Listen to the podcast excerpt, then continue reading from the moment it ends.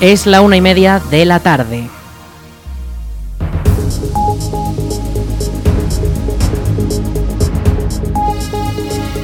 Buenas tardes, miércoles 20 de septiembre. Comenzamos el espacio para la información local en el 107.4 de la FM.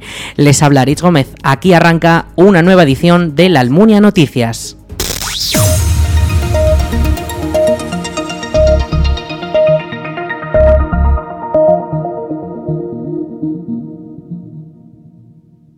El área de cultura del Ayuntamiento de la Almunia ha abierto las inscripciones para los talleres de dibujo, pintura y restauración de muebles.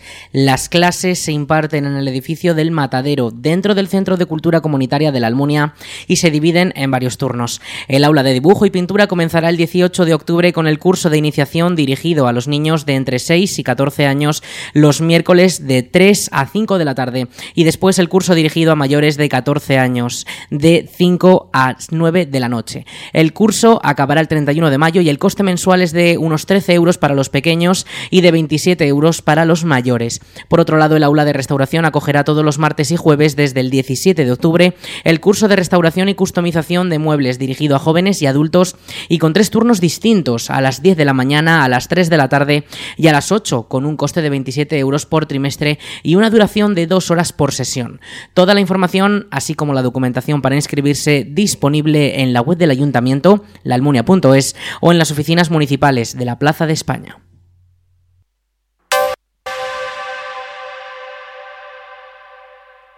El Ayuntamiento de la Almunia de Doña Godía informa que este próximo sábado 23 se celebrará una batida de caza mayor por parte de la Sociedad de Cazadores de la Almunia. Será en el paraje de la Loma del Convento, también conocido como Fontellas, de 8 de la mañana a 6 de la tarde. Y se verán afectadas las sendas de Algueceros, Elviti, Menchu, Barrachina Fontellas, Valdigendo, Alberto y La Sima. Desde el consistorio piden a los deportistas y turistas que respeten todas las indicaciones y señales colocadas por los propios cazadores en los accesos al paraje para garantizar la seguridad de todos.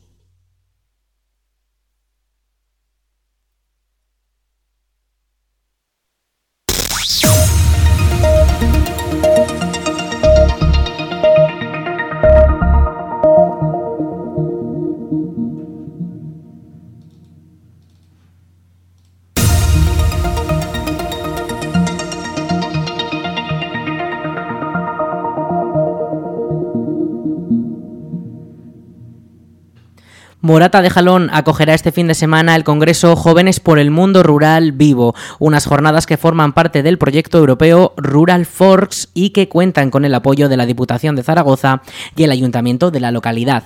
Un evento abierto y gratuito que busca ser el punto de encuentro y reflexión sobre el papel de los jóvenes en los entornos rurales. Escuchamos al diputado delegado de Cooperación al Desarrollo de la Diputación de Zaragoza, Rubén Estevez.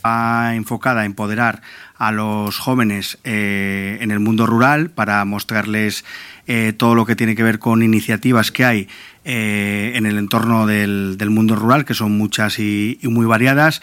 Han participado un total de 15 jóvenes que comenzaron la expedición ciclista del el 23 de agosto por diferentes puntos de la provincia de Zaragoza y finalizaba el 3 de, de septiembre. Todos ellos tenían entre 18 y 30 años y como os decía, pues la idea es eh, eh, bueno, pues empoderar y mostrar, digamos, todas las eh, iniciativas enfocadas a una serie de valores de los objetivos de desarrollo sostenible para, para que vieran la realidad de emprendimiento que hay en nuestra, en nuestra provincia. Las jornadas están organizadas por el proyecto Rural Force, cofinanciado por la Unión Europea y que ha unido durante el verano a 30 jóvenes en dos rutas en bicicleta por Aragón y Castilla y León para descubrir las buenas prácticas de soberanía, sostenibilidad y emprendimiento de zonas rurales. Ahora estos jóvenes pondrán en común lo aprendido y reflexionarán juntos sobre la experiencia. Desde Morata están orgullosos de poder acoger estas jornadas. Escuchamos a Nerea Marín, concejala de gestión cultural del Ayuntamiento de Morata de Jalón. Estamos muy, muy contentos de que se dé visibilidad al mundo rural, a la gente joven y con objetivos de sostenibilidad, de desarrollo donde las mujeres también están muy presentes y, y, donde se da a conocer eso, que la vida en el mundo rural también hay innovación, que hay mucha más vida de lo que se piensa y que, que estamos encantados de que se haga en Morata de Jalón.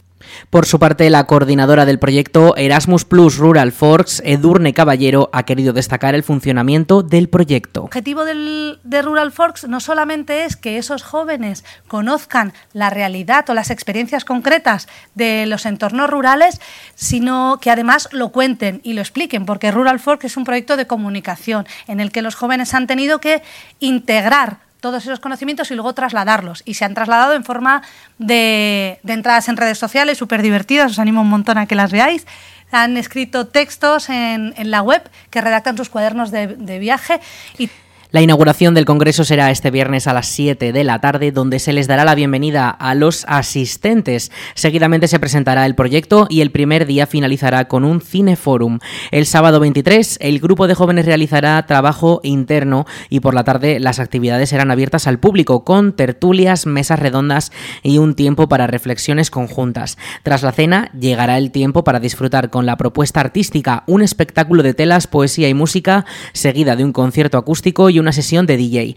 Ya el domingo quedará clausurado el Congreso a las doce y media de la tarde con la recogida de todas las conclusiones de las mesas redondas. Todas las actividades del Congreso tendrán lugar en el Centro Cívico y la Biblioteca de Morata de Jalón en la Plaza Agustina de Aragón y los espectáculos y música, los espectáculos y actuaciones musicales en la Plaza de España. La programación al completo puede consultarse en la web de la Diputación de Zaragoza, dpz.es.